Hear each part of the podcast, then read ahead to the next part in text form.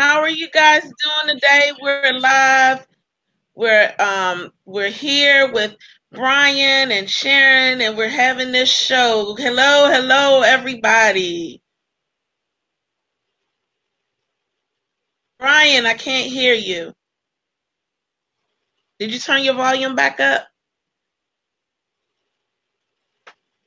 No, I can't hear you.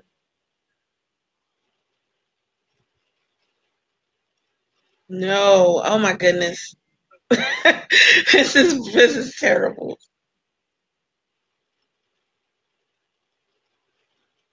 You might have to, I do not hear you at all. Sharon, can you hear him? No, only you. I do not hear you. Okay, log out and come back in. All right, well, hi guys, this is Danya and Brian. Brian's gonna log out and he's gonna come back in, but we wanna introduce our guest. Our guest is Sharon Rowe. Sharon is a librarian, and where are you located again? Alamogordo, New Mexico. Yes, and she has done an extensive amount of research in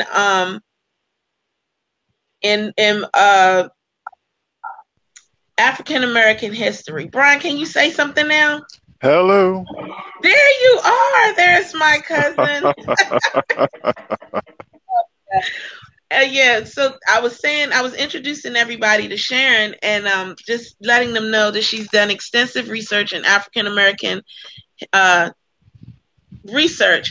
And I was going to tell them my first actual experience with Sharon was when she had finally found how one of our cousins, Mandawa Jackson, was her cousin. It was the most awesome experience I ever had in my life. She had had a lot of people just not giving her what they needed to give her. They weren't trying to help her. They really made her and she and Mandawa fight to find their connection, and they found their connection, and when they did, she got on and said thank you.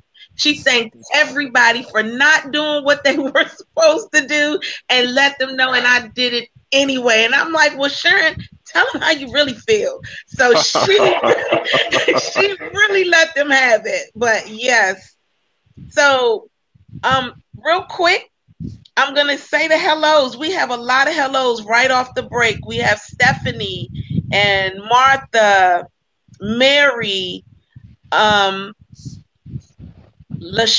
Bellamy. That's Loretta's cousin, isn't it?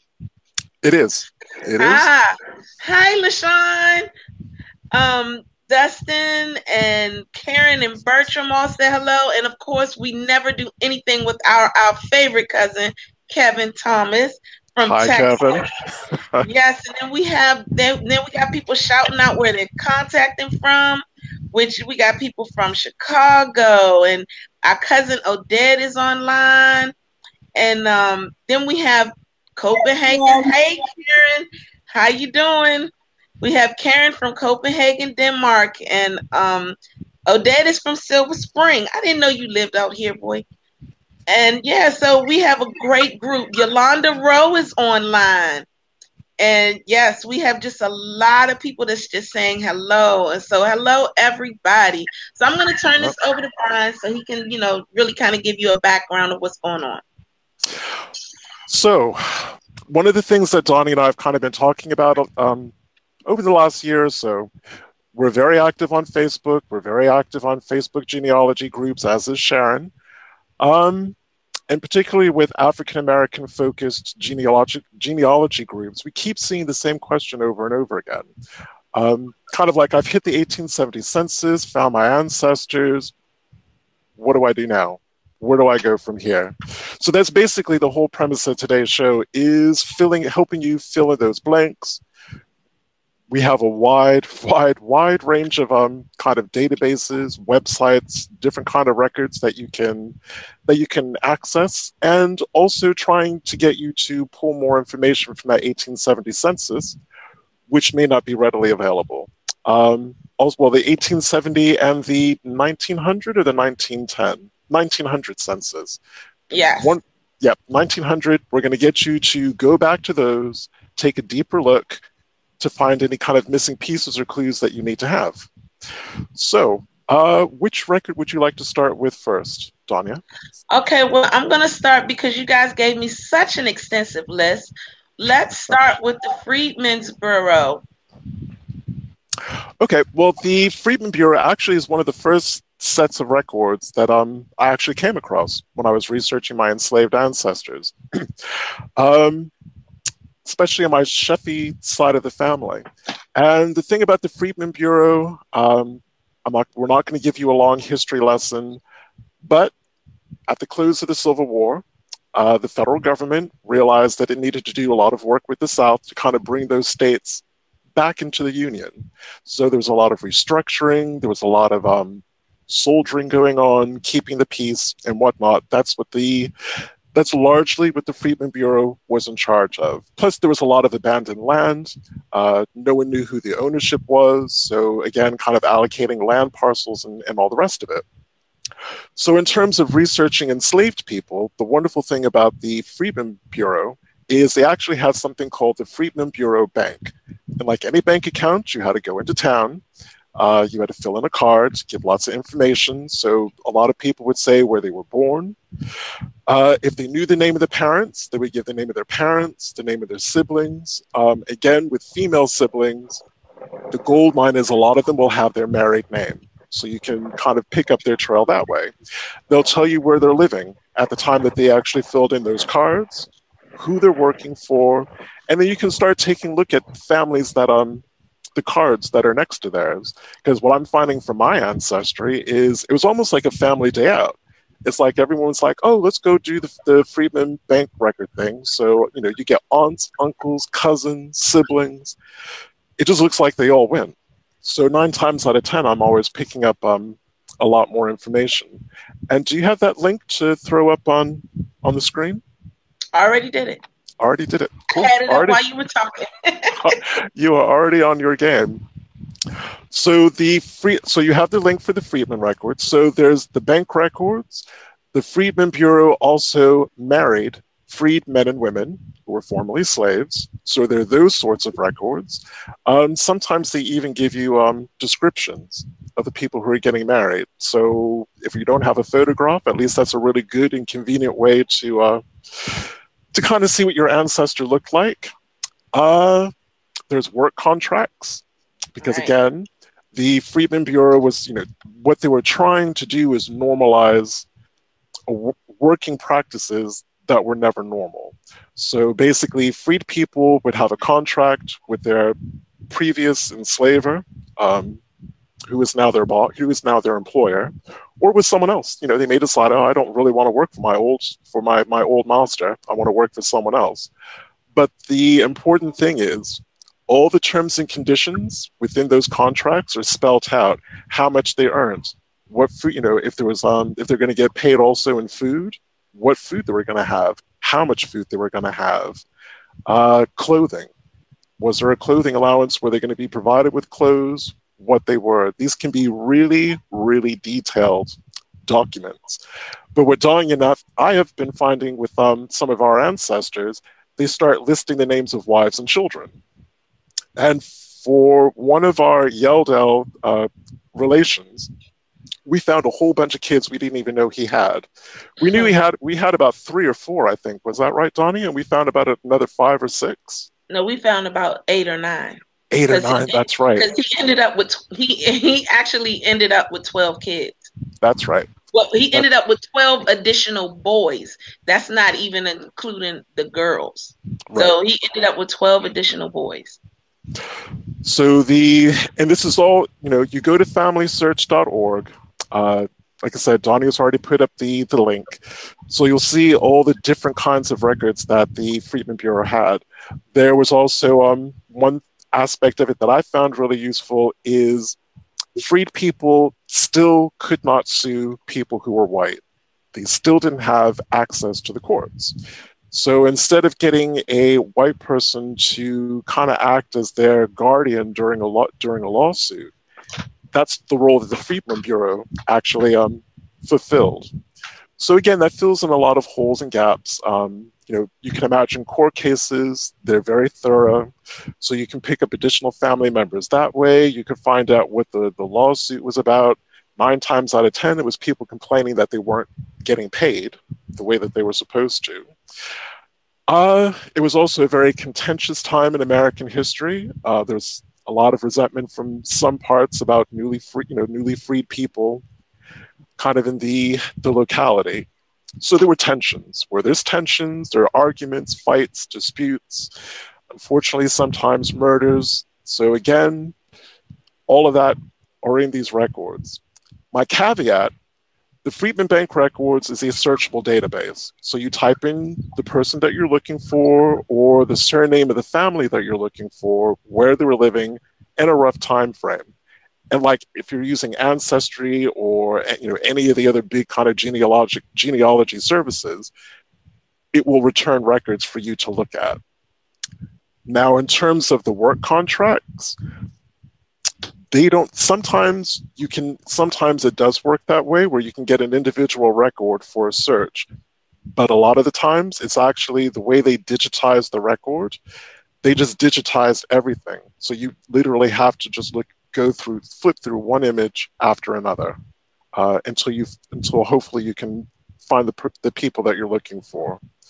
So those are kind of my highlights from the Freedmen records. Sharon, Dania, do you, anything else you wanted to add to that? Well, don't be disappointed if your family didn't live close enough to any of the field offices, because most of my people live too far from the field offices with the people that I've been looking for to appear in those records. But so what you would want to do is look up where the field offices were and then see which ones of your family members might be near which office and go at it from that angle. Mm-hmm. That's true. And the good thing about the way the records are handled at FamilySearch.org is on that landing page that explains what the Freedmen's Bureau was, what they did, the various records they have. When you start clicking on the specific records you want to look at, they'll tell you what states they have records for and what county within each state they have records for, because unfortunately they don't have them for all of them. Okay, we just got a question from Dustin. Dustin said he missed the link, and I noticed it didn't go all the way across. So I will post the links here, but at the end, we will post all links in the comments so that everybody will be able to get them. So I want to ask a question. I want to ask Sharon, how did you get into research and what made you really start going into African-American historical research? Okay, the first part of it, 1976 was the Bicentennial, and then Roots came out. So those two together did it. What happened was in November of 1976, one of my distant cousins came to visit, and she sat me down and said, Sharon, let me tell you about our ancestor who was a spy for the Americans in the American Revolution. So that did it. Wow. Yeah. And it took me a really long time to find out, to confirm what she said, because you know what? The spies are not in the traditional military records. So. Of course. Of course. I mean, you wouldn't be a spy if you were in there. So the African-American part came about through my day job as a reference librarian, helping African-American patrons who would come in. So I learned a lot. And I was working in Georgia and South Carolina at the time. And then about 2003, I started doing genealogy classes at the library I was working at then. And so I did an African-American genealogy program. And then as I got into my DNA testing, well, as soon as I did my autosomal DNA testing, suddenly I had these African-American DNA matches. So then I became a little bit obsessed with trying to find my links to these new cousins. So that's when I started combining the DNA with the traditional research. And you know, I have had a little bit of success with that. So that kind of sums it up. Okay. All right. So well, what I'm going to do now, what I'm going to do is I'm going to switch back and forth between you guys' stuff. So one of the things that that Sharon came up with was the South Carolina Militia Enrollment 1869. So why is this a good thing to use to do African-American research? It lists men who were between the ages of 1824 and 1839, and the record says if they are white or colored. So you have no doubt about who you're looking at, especially if it's people with the same name. And it is before 1870, and so it places the people in that county and sometimes in the township before 1870. And it also has their ages. Oh, wow. So actually, before we get to the next one, what I would remind people is, as soon as you start researching, well, actually I'm going to say whether it's your free people of color or enslaved ancestors, I think you need to take a very deep breath and think about some of the things you're going to find, whether it's terminology, the kind of old phrases that were used to describe African Americans, which are no longer deemed to be politically correct, but you're just going to find upsetting stuff. And I think all of us would agree that none of us would feel as though we were being responsible without telling people, you are going to find stuff, you are more than likely going to find stuff that's going to upset you. So you kind of need to get your head straight, take a deep breath, and then start diving in.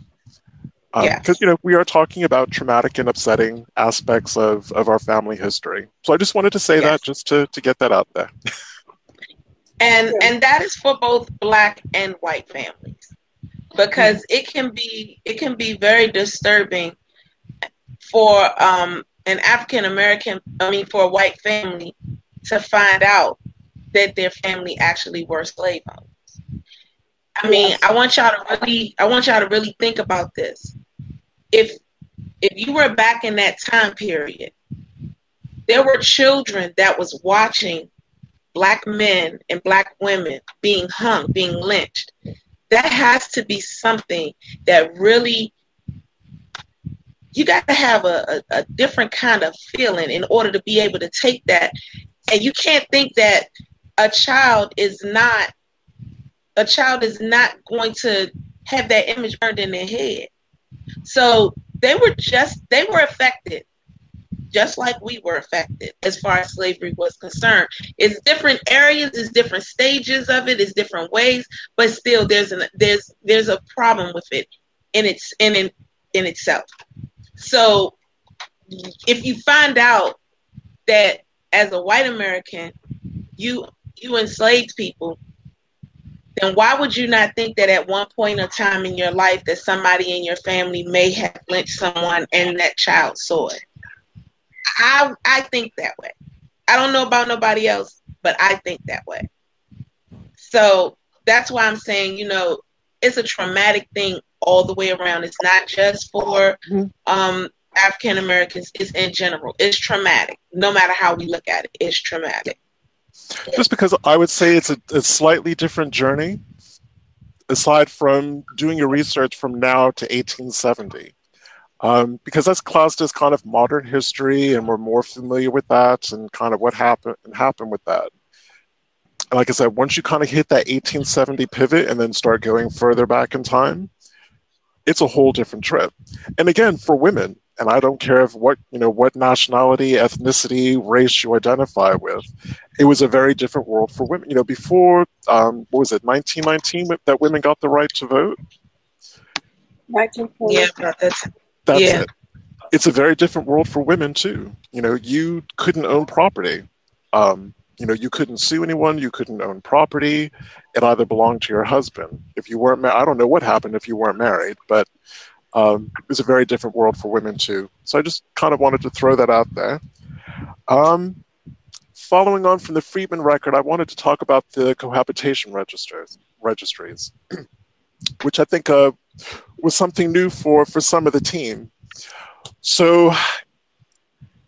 1866, I think most of them are 1866, a handful are 1865. Again, part of what the Freedmen Bureau did is they created these what are called cohabitation registers all through the southern enslaving states.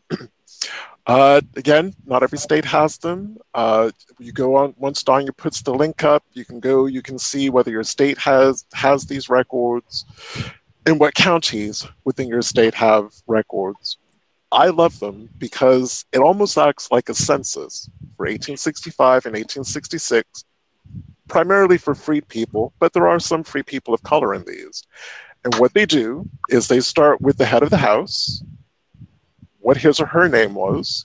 They'll give their age, the county they were born in, the county that they're resident in at the time of this cohabitation register. They give the name of their last enslaver, which is an important key piece of information that you need. They give the name of a spouse, if they have one. Even if that spouse has died, they still give the name of the spouse, and then it's basically logged whether they're still living or not. And then they give all the names of the children, plus the spouse's lost enslaver. And then they give the name of all of the children and all of the children's ages. It is such a phenomenal, phenomenal resource. Cannot recommend. That's a lot of information. It is. It is. And I can't recommend it highly enough. The one that I'm most familiar with is Virginia. Again, not all of them have been discovered in the different Virginia counties. Others have found them, but they're not digitized. But if I remember correctly, I think something like 80% of them for the state of Virginia have been found and have been digitized. And it is such an awesome, awesome research tool.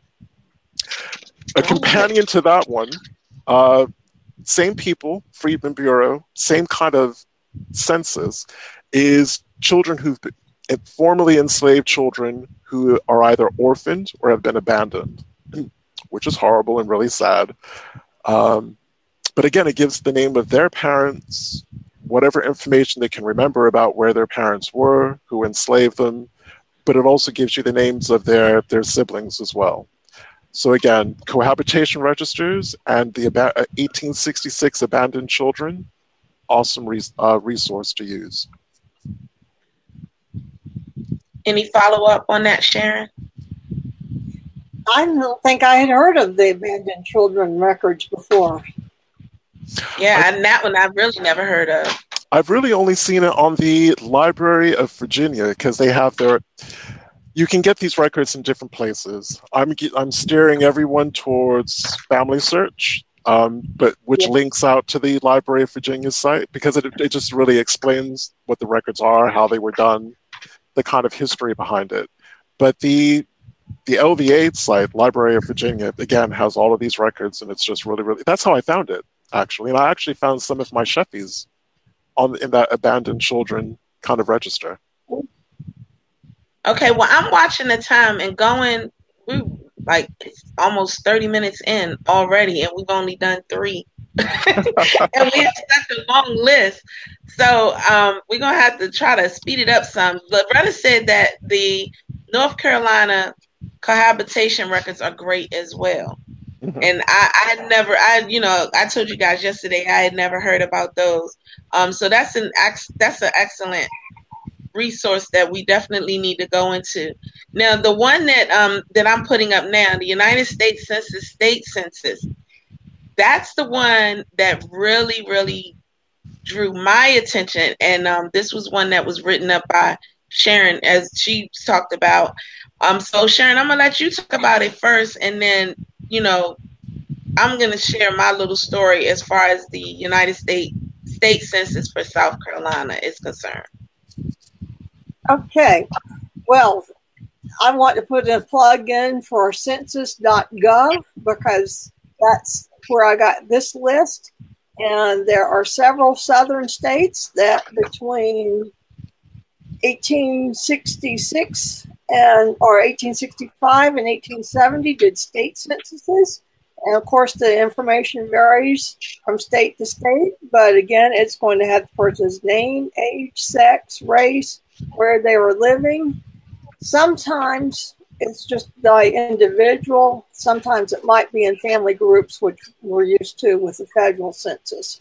So the link is going to be to census.gov, but also there is something on FamilySearch. So between those two, you should be able to come up with a list and find out where online they are available. Not everything is online.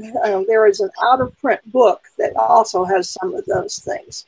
But again, it's a great, and we're just talking about 1865 to 1869 right now.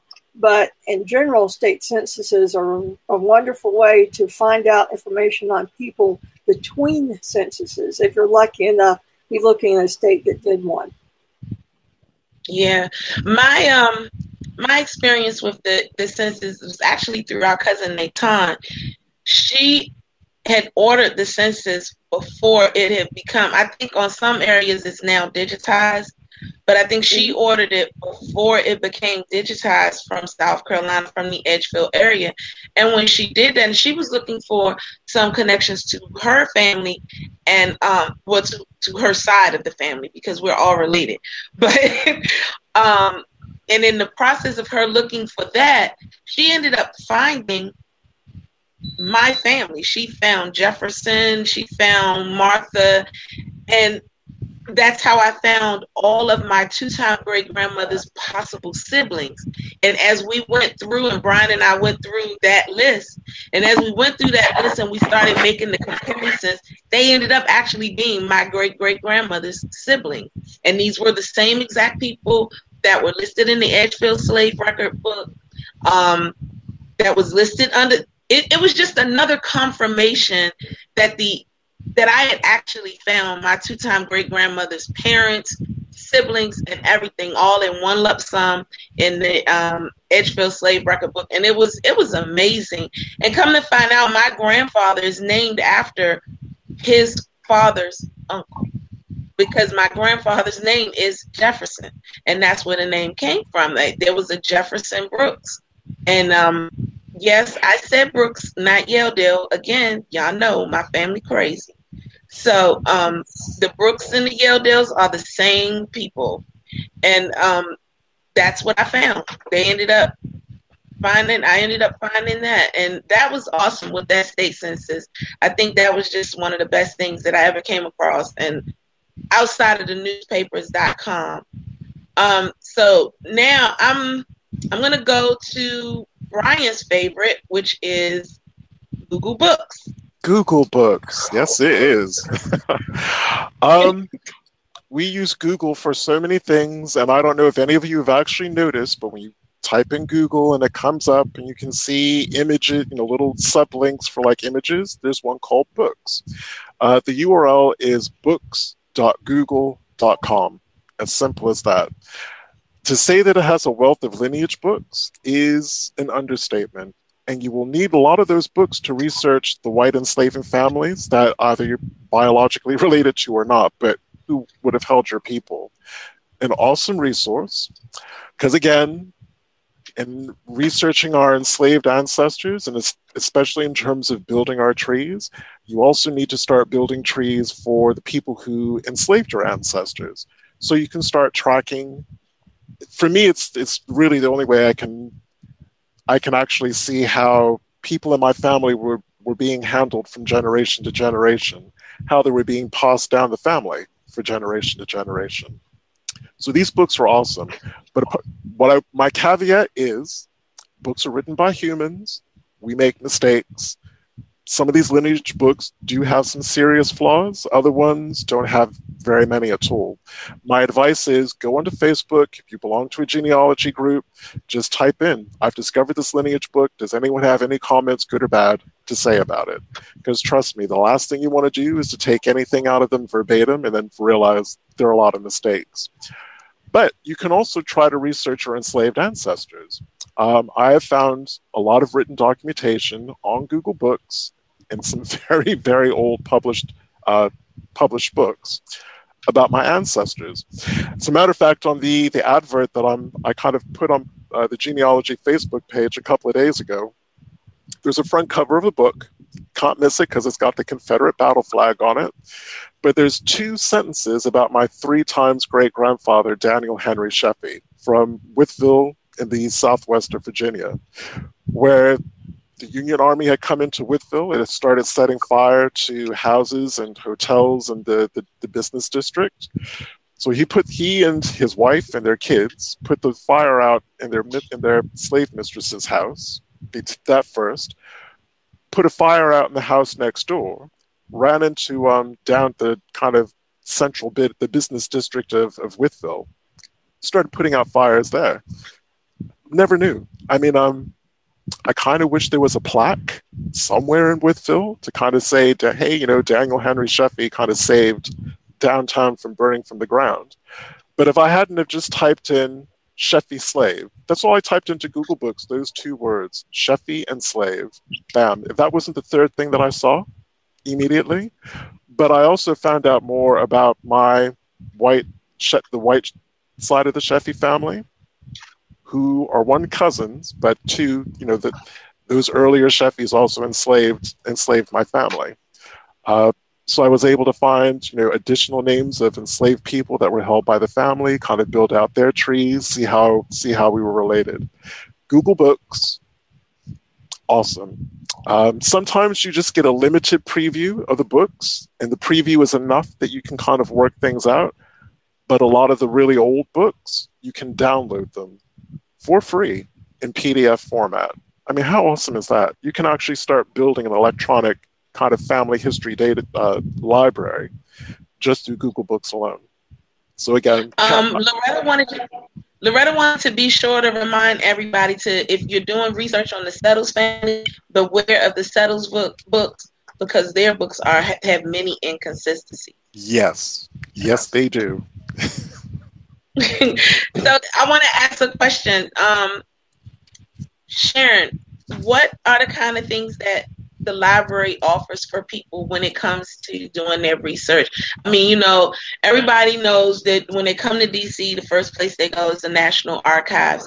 So, I mean, is locally, you go to your courthouse, you go to your local history place or what have you, local archives, but is the library another spot that a person can go to?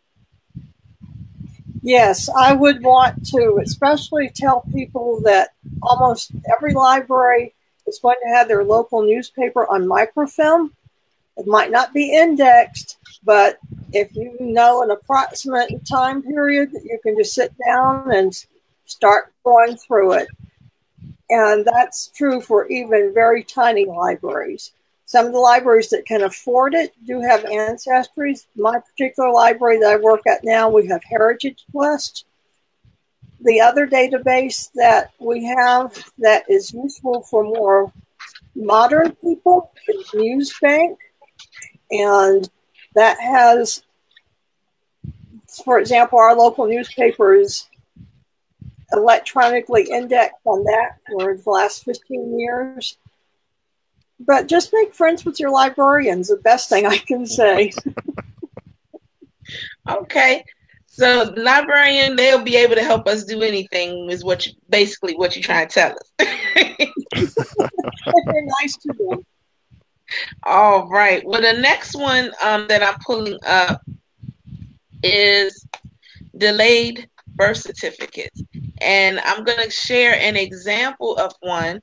I'll share an example while Sharon is talking about it, if it lets me pull it up. So, Aaron. All right. So several states had this. For South Carolina was the one that I looked at. And the word used is Negroes. Remember what Brian said. But I found the late birth certificate for people who were born as early as 1856. So that would be people born into slavery times. And the delayed birth certificate is done by the person themselves. So it is a primary record. They have things on there like when they were born, where they were born, who their parents were, where their parents were born sometimes. And it's just a very useful document. And these became very popular after 1937 when Social Security came along because people wanted a birth certificate so they would be eligible for Social Security. And a lot of these are indexed on Ancestry and I believe also FamilySearch.org. Okay, I'm sorry, it's not letting me pull up the picture for whatever reason that you wanted to share, so I couldn't get that. I don't know why. I have it on, I have it, but it's not letting me pull it up. But I do have links for it. So do anybody have like any questions so far? Like, do you have some place that you want to go? I'm going like this, Brian, because we are like really running out of time fast, and we have such a large list. Do you know, I would almost say for this one, it's kind of probably all right if we do run a little bit over. I mean, if people want to start dropping off, they know we can all, they can always see it on demand. Because okay, as we go through, there's bound to be more questions. Kevin, we're just focused on American resources at the moment. I'm sure at some point we will be taking a look at Caribbean stuff, but for the moment, this really is kind of focused on good old USA. But that's a very good question. And I'm gonna tell you why he asked that question. And when I reach him, I'm gonna put my hands around his throat. But basically, he's asking that question because he just may have found a new connection to the Peterson line. He was saying. And that's what it's about, the Peterson line and Violet and Peter. So that would be a whole new thing as far as that is concerned. So that's definitely a new step for us. Loretta says that FamilySearch has locations in certain cities where you can search and get microfilm that is not digitized on the website. She says she's found a lot like that. There happens to be in the town that she lives in. So let me tell you guys who Loretta is. Loretta is the fourth person of this three-person group that you see right here. We are the ones that are doing the DNA project, and so these four women, these two women, Brian and myself, are the go-to people for the Edgefield DNA project.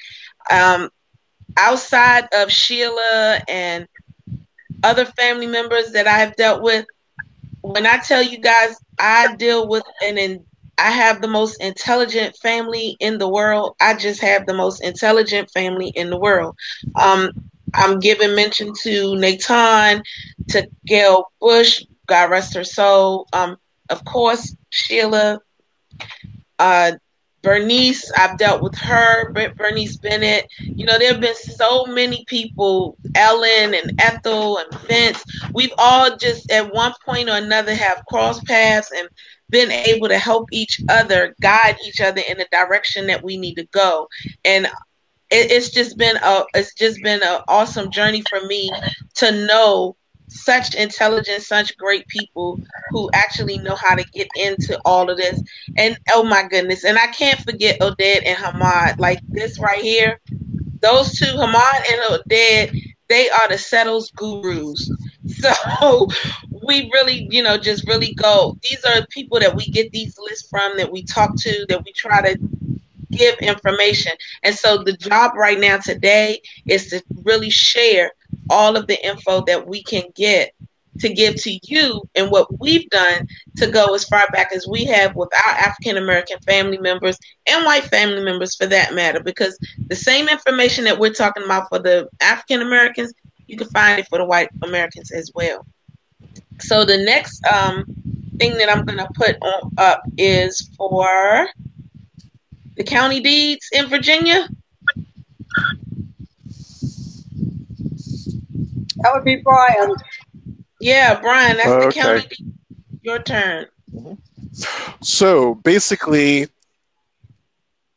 and actually I'm just going to pull back out of that for just a minute. I know we've been spending a lot of time talking about Southern slavery. Please remember all 13 colonies had slavery, all 13.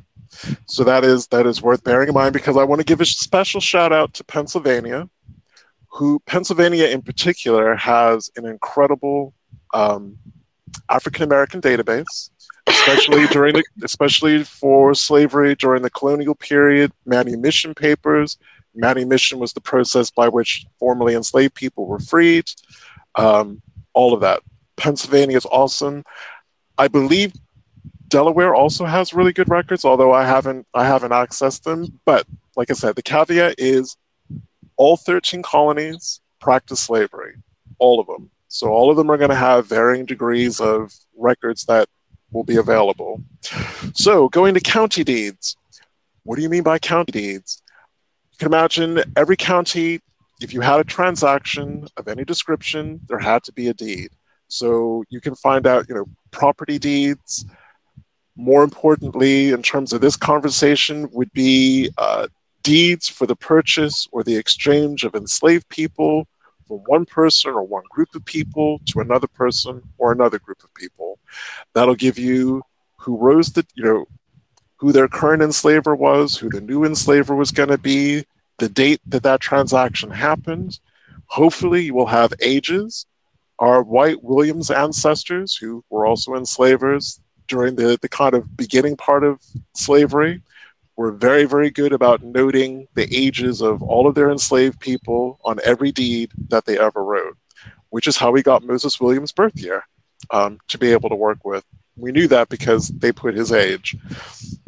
So that's really all I wanted to say about county deeds, is to get people to take a look at them. Again, I'm probably more familiar with Virginia, North Carolina, and South Carolina, in terms of the availability of deeds and the quality of information that's actually provided of them. Can you put up JSTOR, that JSTOR link? I just wanted to do that one real quick. Okay, I will try. For some reason, it's not letting me put any more up now. So a counterpart to Google Books is called JSTOR. So that's JSTOR.com. It's much more of a site for kind of academic researchers, but again, there's a lot of lineage books in there. There's a lot of genealogical research that's been published and is available on there. You can either log on through a university's computer system, or you can log on through if you have a Google email, you can log on for free. It's limited in terms of how many books you can download, how many books you can read at any point in time. But again, JSTOR is going to be another really good resource. Things that we don't have links for, but again, is worth bearing in mind, the Five Civilized Tribes also practiced slavery. Held enslaved people for far longer than 1865. I believe they held on to theirs for another 10 years? At least 5. At least 5. Maybe basically, the federal government had to do a whole kind of treaty with the Five Civilized Tribes to get them to release enslaved people. I have never looked in their records to see how slavery was documented within them. But if you have access to leaders within the Five Civilized Tribes, they might be able to help you on your research. Okay, so I'm gonna go to the next one. Is for some reason it's freezing on me, so I can't add any. I think there's a limited number of links you can add up, and I think it's just kind of frozen on it. So I'm going to go now to the 1880 and 1900 census, which I absolutely love. This was something that that Sharon had talked about, the 1880 and 1890 census, but I can post in the comments, so I will be posting these links in the comments as of right now.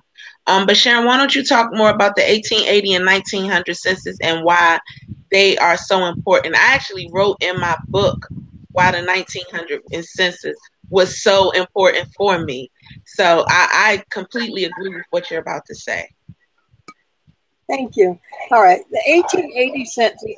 First of all, I know that there are people here saying, well, I can't get back to 1870. I can only get back to 1880. So you have to consider the possibility that your family's surname changed between 1870 and 1880.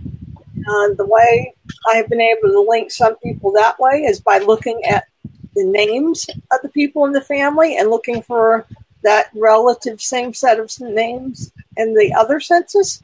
So, and this is something I didn't realize was a problem until just a few years ago, and then suddenly I realized that explained some of it. So the 1880 census is the first one that shows the relationship of everyone in the household to the head of the household. Mm-hmm. And it shows the parents' birthplaces. Then when you jump forward to the 1900 census, for people who are married, it asks how many years they've been married. For the women, if they're mothers, it asks how many children they have born and how many children are living. So this is a very important thing to help you know if you have identified all of the children in a family. Mm. And then the years married, that might even get you back to figuring out that they were married before freedom. And of course, we're not assuming that everybody was not free before 1865. So I did forget to mention that a quick and easy way possibly to tell if your people were free before 1865 is to look for them in the 1860 census. Yeah. And then of course, and then, Brian, this is for you, but in the 1900 census, they took away for that census the mulatto classification. So black is the only classification. So you might see somebody who is mulatto in 1870 and 1880, and then suddenly they are black in 1900, and it's not because it's changed. So well, actually, Well, that's actually a really good point, because the whole kind of black mulatto things in both especially the 1870 was.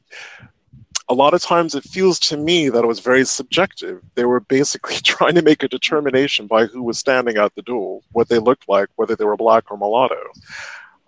I've seen, it has confused me to no end, because I've seen someone who seems to have gone from like one race to another, one classification to another, from one census to another. And it's the same person. I've seen... They must have been incredibly fair-skinned people, because I've seen the same family as white, black, and mulatto, depending on what census you're looking at. Right.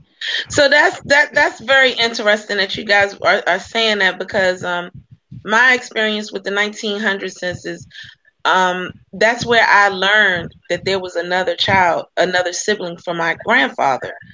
And the thing is that because the 1890 census was missing, that child was missing. So it was so bad that I didn't know if the child was a male or a female. We didn't know anything. We just knew that a child was there. 1900, she had 8 children, but 5 were living. For example, 1910, she had 10 children, 6 were living. But every time I looked on the census, there was always an additional child missing. So I'm like, oh my God, there's another kid. And it, that 1900 census definitely let me know that for him, for my grandfather's mom, And then it also let me know that for our senior family, when we finally found Jane Williams living with one of her children, that's when we got the exact number of how many kids she had, and she had 16 children. Now, was all 16 by my great-grandfather John? Don't know. We're still working on that one.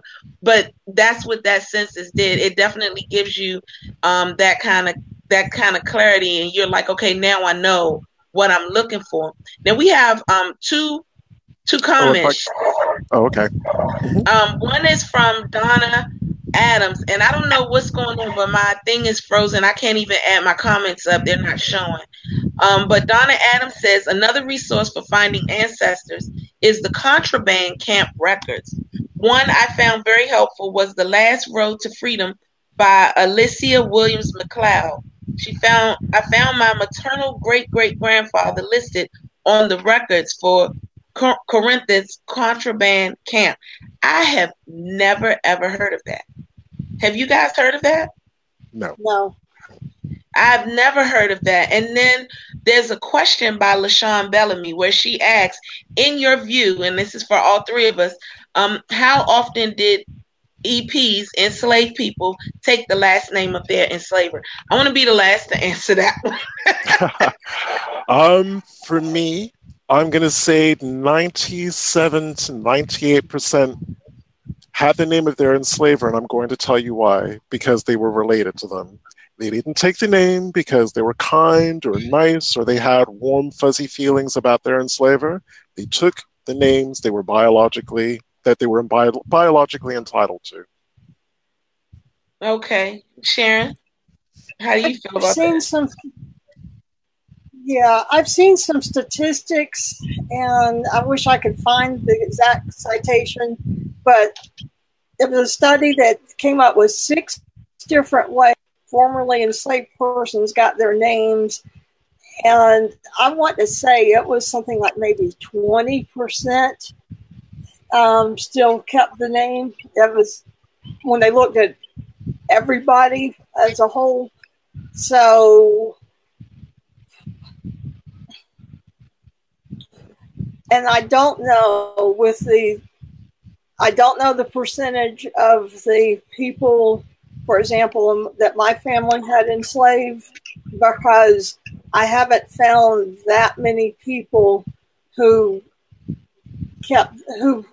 I know for sure had been enslaved by my families, if that makes any sense. Yeah.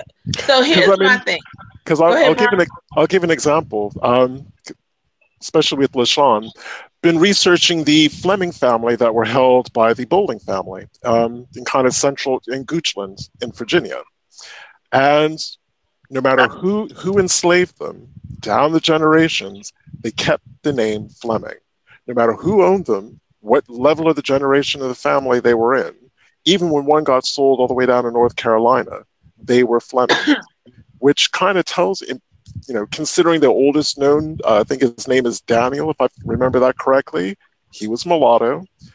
And there was definitely a Fleming enslaving family in Goochland, not far from the Bowlings. The likelihood is there is a connection there. That was their family. That was their family. Yeah. I wanted to be last because remember when I said my Yelldale family is crazy and I said Brooks, but they are Yelldales. Well, that's the example. In 1870, my great-great-grandmother Martha had named all of her kids that last name of Brooks. But in 1880, all of those names that she could change, she did change, and she changed them to Yelldale.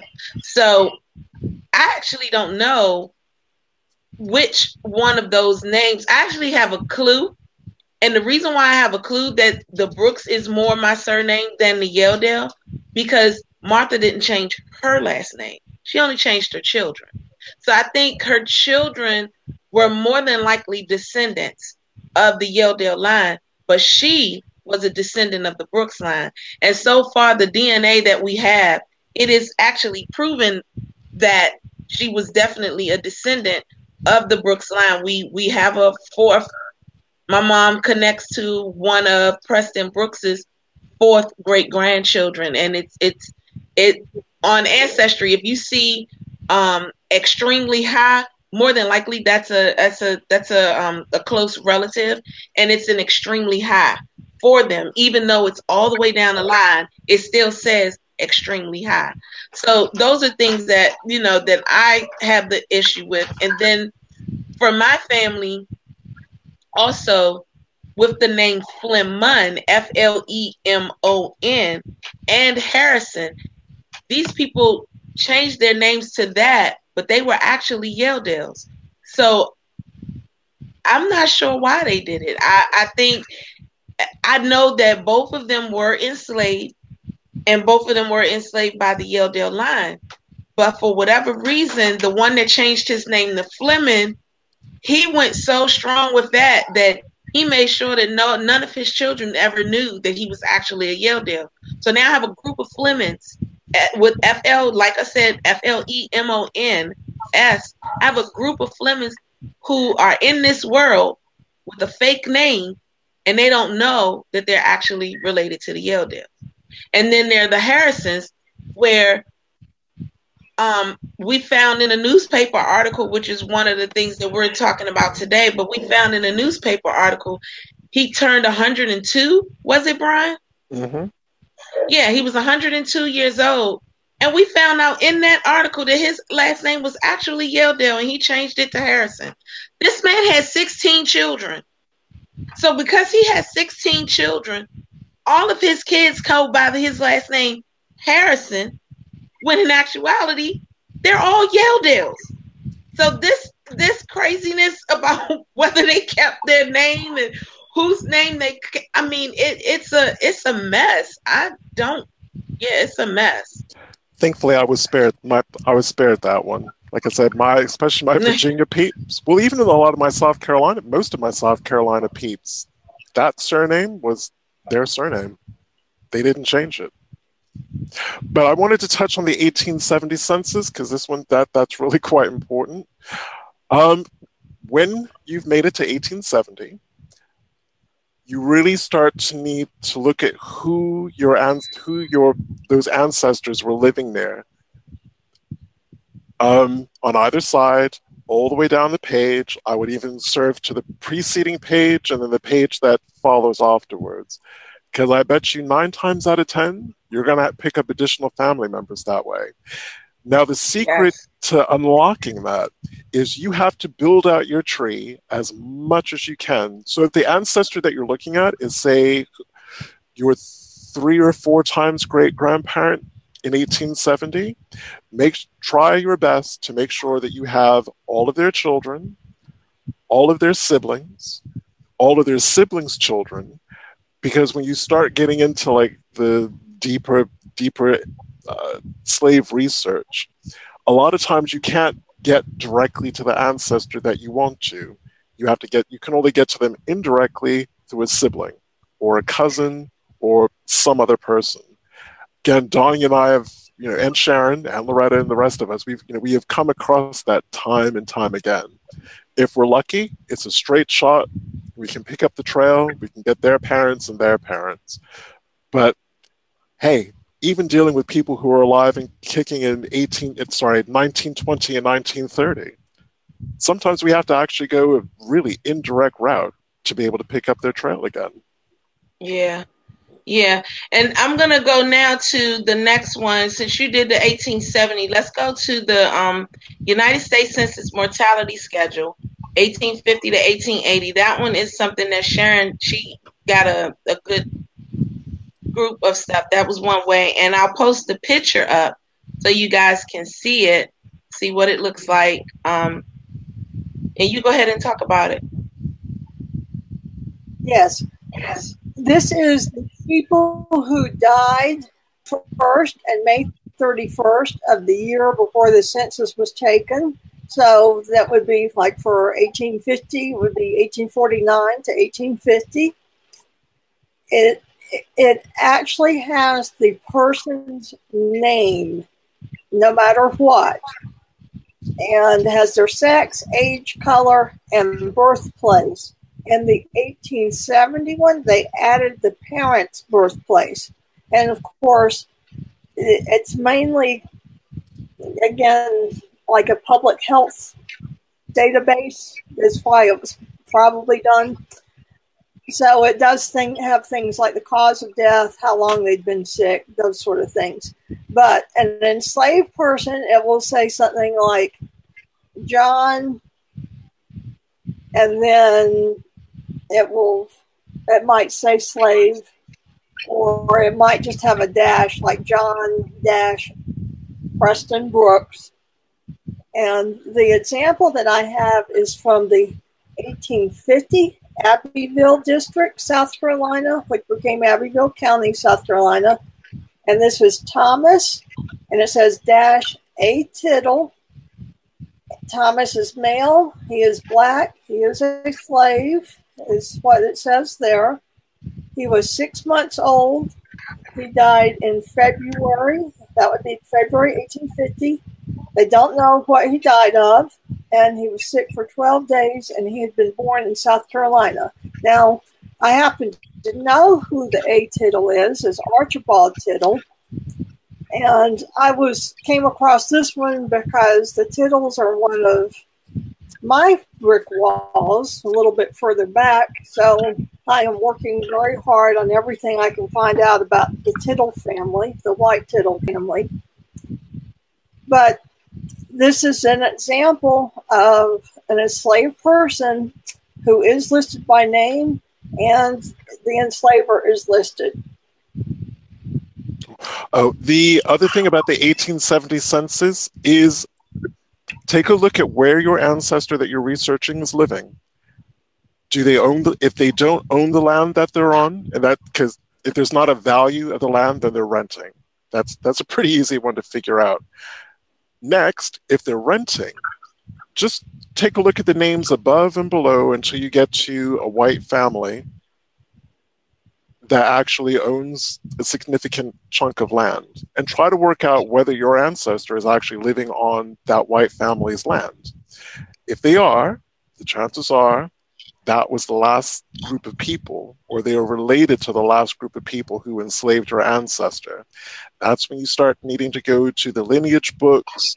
You start needing, you need to start building out that white enslaving family's tree. You need to get their wills, probate records, which will include estate inventories, which if you've never seen an estate inventory, you're going to feel a certain way the first time you see one, because it literally lists everything that deceased person owned in this world, from hairpins to hogs to people. A lot of, not, I won't say, I'm going to say 50-50. Hopefully, if you're lucky, the enslaved people are grouped by family groups, which will make your research a whole lot easier. Otherwise, it's just a straight list of people. And you have to try, and again, sometimes the enslaver acknowledged that the enslaved had last names that they used and will use them. Colonel William Bowling, I have to give the man credit for that. He didn't erase their surnames. If an enslaved person on his estate had a surname like Fleming or Crum or Dandridge or Spotswood, he put that last name. He gave them their full name, which again, for a researcher, just makes it so much easier. Because we know what it's like in our family when we're looking at estate inventories, and there's like 15 different Amy's, or 5 different Susies and Sarahs, and we're trying to work out, okay, well, which one is the Susie or the Sarah that I actually need? My other caveat, be aware of nicknames. It still blows me that Sally is an abbreviated form of Sarah. I thought Sally was its own name. Yeah, that's something else. That is definitely... yeah, them nicknames. Carrie, the Caroline, all that stuff runs together. Yeah. That's why we have 1,000 Carrie Brunsons in our tree, and I'm not even exaggerating when I say 1,000, because I swear it's one for every single family. You're gonna find one Carrie Brunson in every last one of our lines. Yeah. So I guess. The challenge with researching enslaved people is you can no longer get at them directly, like you can do from 1940 to 1870 or through Social Security application forms, death certificates, marriage records, all the modern records that we're aware of. Once you hit the slavery period, you can no longer get at them directly. You can only get at, you can only start uncovering the story indirectly. That's why you need to research the first identify and then research the family that held your people. Because once you know that, things like state archives come into play. And again, state archives for South Carolina, North Carolina, Virginia, Pennsylvania, Maryland, excellent. The volume of material that they have available is just simply awesome. Also, Sharon, did you want to talk? Oh, I can talk a little bit about Fold3. Yes, go ahead. So Fold3 is another amazing resource. It's literally the word fold3.com. It's mostly for military records. So if you had an enslaved ancestor who was freed during the Civil War, fought for either the Confederacy or the Union, there's a good chance that you can find their service records on Fold3, which again will have information about spouses if they had them, might have some information about children, might have information about parents, basically people who were dependent on them. You might get information that way, but you also know where your ancestor was. I mean, if he was fighting during the Civil War, you can track his movements because his record will tell you what battles that they actually fought with him.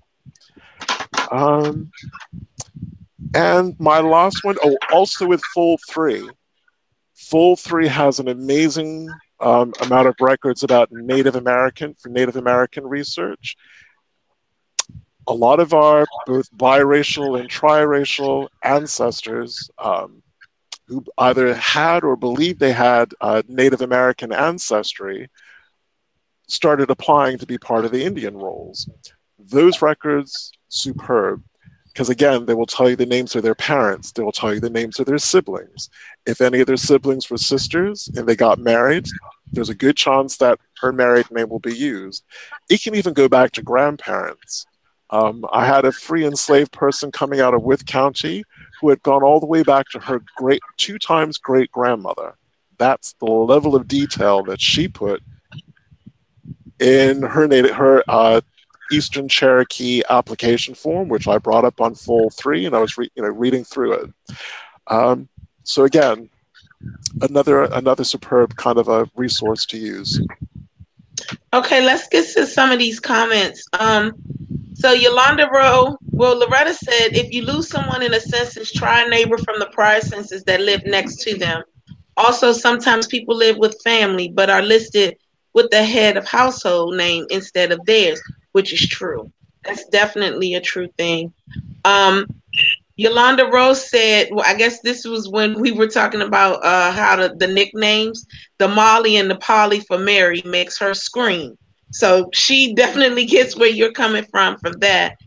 And then we have some, I'm gonna go to this person, but before I go to this person, I wanna say something. Odette said his dad told him that of his paternal white family owners, they were the Decent family in Abbeville. Now, Odette, it's really crazy that you mentioned the Decent name, because Brian, do you know what that name is? That's the name that wants to connect to the project. That's one of the names, Decent. Oh, yeah. That's right. So, Odette, we need to talk to you about that one. And then there's one from Dustin, and he says, can you explain?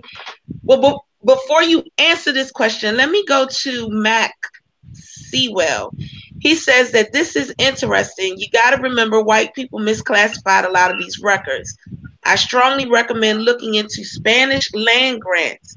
Truthfully, the slave narrative is not what we've been told. Research the land, not the people. I want to answer that one. You're right. Researching the land does help us considerably. It does. But it was the white people. I don't want you to misunderstand. It's actually the white people that we're researching when we research them and end up finding our overall enslaved ancestors. And this is how their narratives are being told. We've been lucky like that. So I can definitely understand your statement saying, you know, the fact that they didn't tell the truth, basically, is what you're saying. It wasn't always truthful, wasn't always there. But in some instances, and in instances for where we're researching in South Carolina, they had to be as truthful as possible because of tax records purposes, if for no other reason. Yep. You know, they had to be, you know, they had to be truthful because all of this stuff was going on in tax records. So and these were things that they need to be honest about. And then when they were selling the estate and selling the land and things of that nature, they had to be honest. So I don't know. I think I might have to disagree with your comment on that, but I definitely understand why you said it. How do you guys feel about that? Well, I would imagine a Spanish reference record would only really work for a formerly Spanish held territory. So Florida, Alabama, Louisiana. Texas. Yeah. And Texas, sorry, absolutely. Because that record wouldn't help us for Virginia, North Carolina, or South Carolina. It would. But because we, you know, that again, and that's why I said, you know, that's a good suggestion that he put out there, because we're not talking about just for South Carolina, North Carolina, Georgia, Virginia. Yeah. So that is definitely a good thing. But I do know from personal experience, and I think I can say this for all three of us, we've found that when we're researching both the land and the people that own the land, we're like spot on every single time. We've not missed a beat at that point. Then we have go ahead. I did want to say this is why it's important to look at the actual record, because many years ago, before the internet, I would be looking at like will abstracts, and a lot of these people who did the will abstracts, for example, only put things that they thought were important, like the family members, the white family members, and neglected to leave off things like the bequeathing of the enslaved people. And so when I went back and actually looked at the documents once they became online many years later, then that's suddenly when I discovered that I had a lot more enslavers in my family, because they were on the, but not the abstracts. Wow. Yes. So, Brian, there's a question for you, because you do most of the Google search. Mm-hmm. Dustin asks, can you explain how one would search for a lineage book in Google Books or anywhere? Putting in the last name gets every author with that last name. Is there a tip to find family lineage books? My usual kind of Google Books Boolean string, and Boolean string is just a fancy way of what I type in. I will type in the name of the ancestor, the name of the person I'm looking for, comma, the word and, their spouse, either the state they lived in or the county they lived in. So, for instance, I could look for Mahala Holloway, comma, and Rupert Williams, name of her husband, Farquhar, Virginia, and basically see what pops up. Because like anything, the search results you get back are only as good as the search string that you actually type in. Now, for someone like, if I'm looking for a John Williams, I'll put in maybe the year of birth, year of death, name of wife, name of a parent, to kind of really narrow that search string down. Okay. So I hope that answered your question. I'd like. Go ahead, Sharon. To use geographic terms and those types of structures too. Oh yeah. So I wanna talk about one other one, and this one is my favorite. It's newspapers.com. It's my favorite, of course, because that's what introduced me to John Yeldo fully and totally. But it's also one of my favorites because that's where a lot of obituaries are. Obituaries are so very, very, very, very important. And they tend to give you the names of children. But they can also be very, very, very, very confusing, because sometimes those children will then take on the name of parents that really aren't their parents, but these were the people that reared them. So you're sitting here and you're pulling your hair out while trying to decipher whose child is whose, and so on and so forth. But overall, I think places like newspaper.com, you'll be able to see not just the obituaries, but also see the lifestyle of the families and what they had to go through and the things that they dealt with, all the way back to slavery, to the point where you see them actually being sold and then them being honored. You know, very rarely do you come across someone, especially of African-American descent, who is listed in the paper in the early 1800s or early 1900s. But if you do, well, I'll say the late 1800s. But if you do, then that means they did something that made them stand out. So, for example, our ancestor, Moses Williams, he was listed in the paper. He did a couple of things that made him stand out. First, he had 45 children. Secondly, he died at age 115 years old in 1884. So they mentioned him twice, and he was very much mentioned. But then in 1900, we have another cousin. Is it Enoch? Is that Enoch? Yeah. Enoch Peterson, he was mentioned. Or is that Ezra? No, well, wasn't that William M. Peterson? The Reverend Peterson. Matter of fact, both of them were. Yes. Both of them were. Yes, W.M. was mentioned because he was a well-known pastor in the Edgefield area, and that he was also. I think it even went as far as to say that he was a good Negro. Yeah. I think it actually said that. It did. Yeah. So it's different things like that, because he was a quote unquote good Negro. This was one of the reasons why he was not only honored by African Americans, but he was honored by white Americans. And he died in 1934. Now, even though 1934 seems like, oh, well, that's a reasonable time for African Americans to start being listed. But let me tell you, they weren't. They really didn't start getting listed in the papers until like 1950 or late 1950s, early 1960s. You were very, very lucky if you found something about an African American in the newspaper before that time, unless they did something that was noteworthy, or died from something that was noteworthy, because Enoch Peterson died from pellagra when it was really big and they didn't know. It actually turned into an epidemic, and pellagra is nothing but vitamin D deficiency, but people were dying from that back then, and he was one of the first African Americans to die from pellagra. So he got noticed in the paper. He was mentioned. So it's different things like that. But reading the newspaper back then, it's not only interesting, but it's entertaining, because these people literally had to draw you a picture, because it wasn't a TV, it wasn't the radio where you heard it, but they drew the picture in their words. So their words were so very creative and out there that you gotta get on newspapers.com just to read. I really agree with that. Well, I was going to say the other really good one was the Reverend Ned Stark, because not only did they give that full obit for him, because he was a man of a certain, I forget how old he was, but he was quite elderly. But who? The cool, Ned Stark.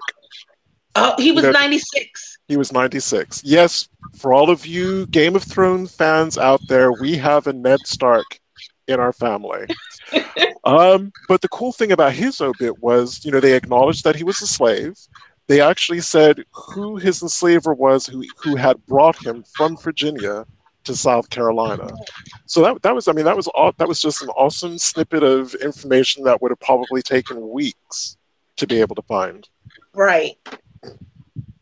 I'm going to give a shout out to two other of some really, really good resources to use. One is called Unknown No Longer. It only deals with enslaved people. It's part of the Library of Virginia's website. We will put the link up in the comments section for you. But it is called Unknown No Longer. Awesome, awesome resource. And Low Country Africana. Again, wealth of information to be found about enslaved people on that website too. My kind of honorable mention is going to be a website called Cindy's List. We're kind of giving that an honorable mention because while it is jam-packed with information, links to resources, places for you to do your research, it's not exactly user-friendly. So go play around with it, kind of wrap your head around the sheer volume of content and information that it has. Kind of get your head around how Cindy's List actually works. It is a good website. For me, to cut a very long story short, I had about 250 ancestral relations who just disappeared in North Carolina about 1820, didn't know what happened to them. Come to find out they had been enslaved by a Quaker family. Their Quaker owner freed them, gave them money in his will, and arranged to have them sent to Liberia. And I found the name of the ship that they went to Liberia on, where they settled, and how long they were there for through information on Cindy's List. So it does work. You just have to spend some time getting used to it. Another honorable mention is the 1850 and 1860 slave schedule. Yeah. The reason why that's an honorable mention is because even though it doesn't give names, you do get ages and you get gender.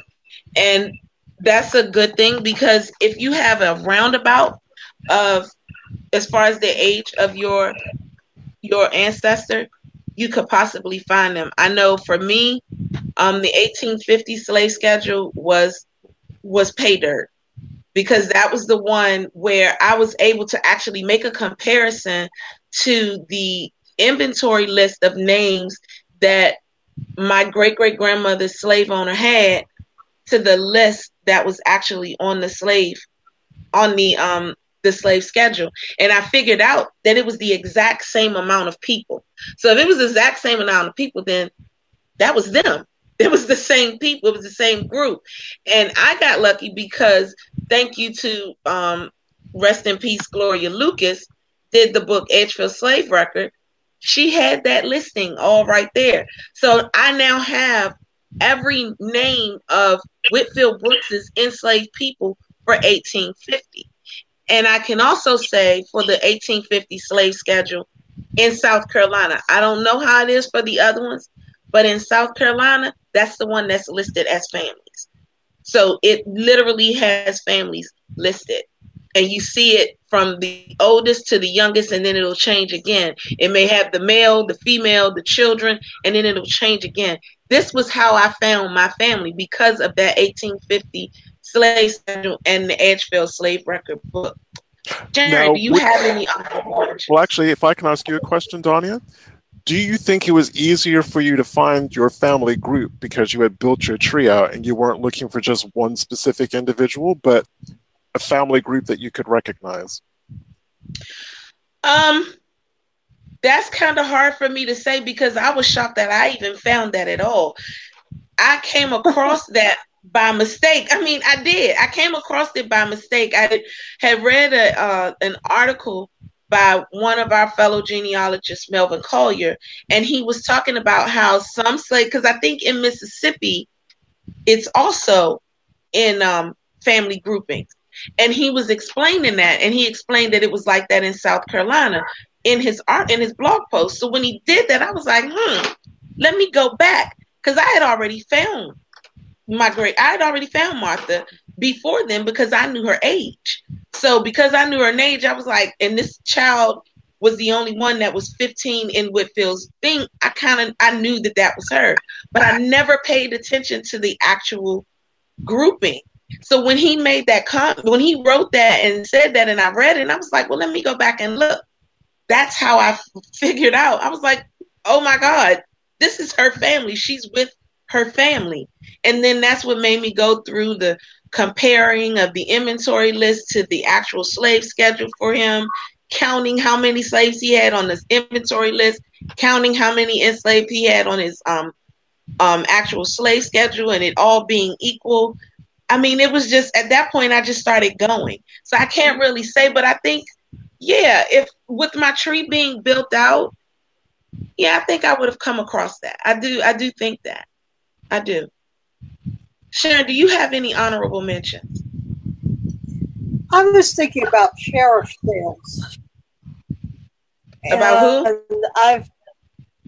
Sheriff's sales, like when people are financial straits and their property gets sold on the steps of the courthouse. Right. And you will find that in newspapers, sometimes just all kinds of places. I've found it in the USGenWeb.org inscriptions. That's USGenWeb.org is set up by state and county, and it varies from county to county what you can find, but they work.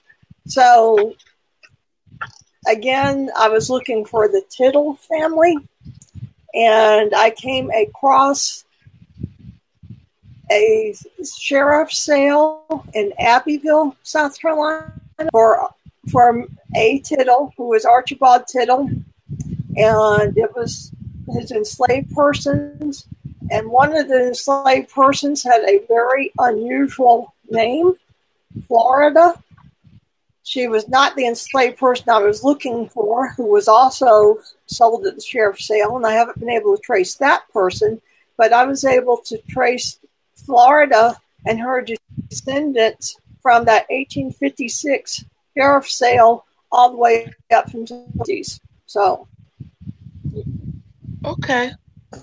Oh, which reminds me, when you start researching the enslaving family, just do a quick search to see if any of them were involved in lawsuits.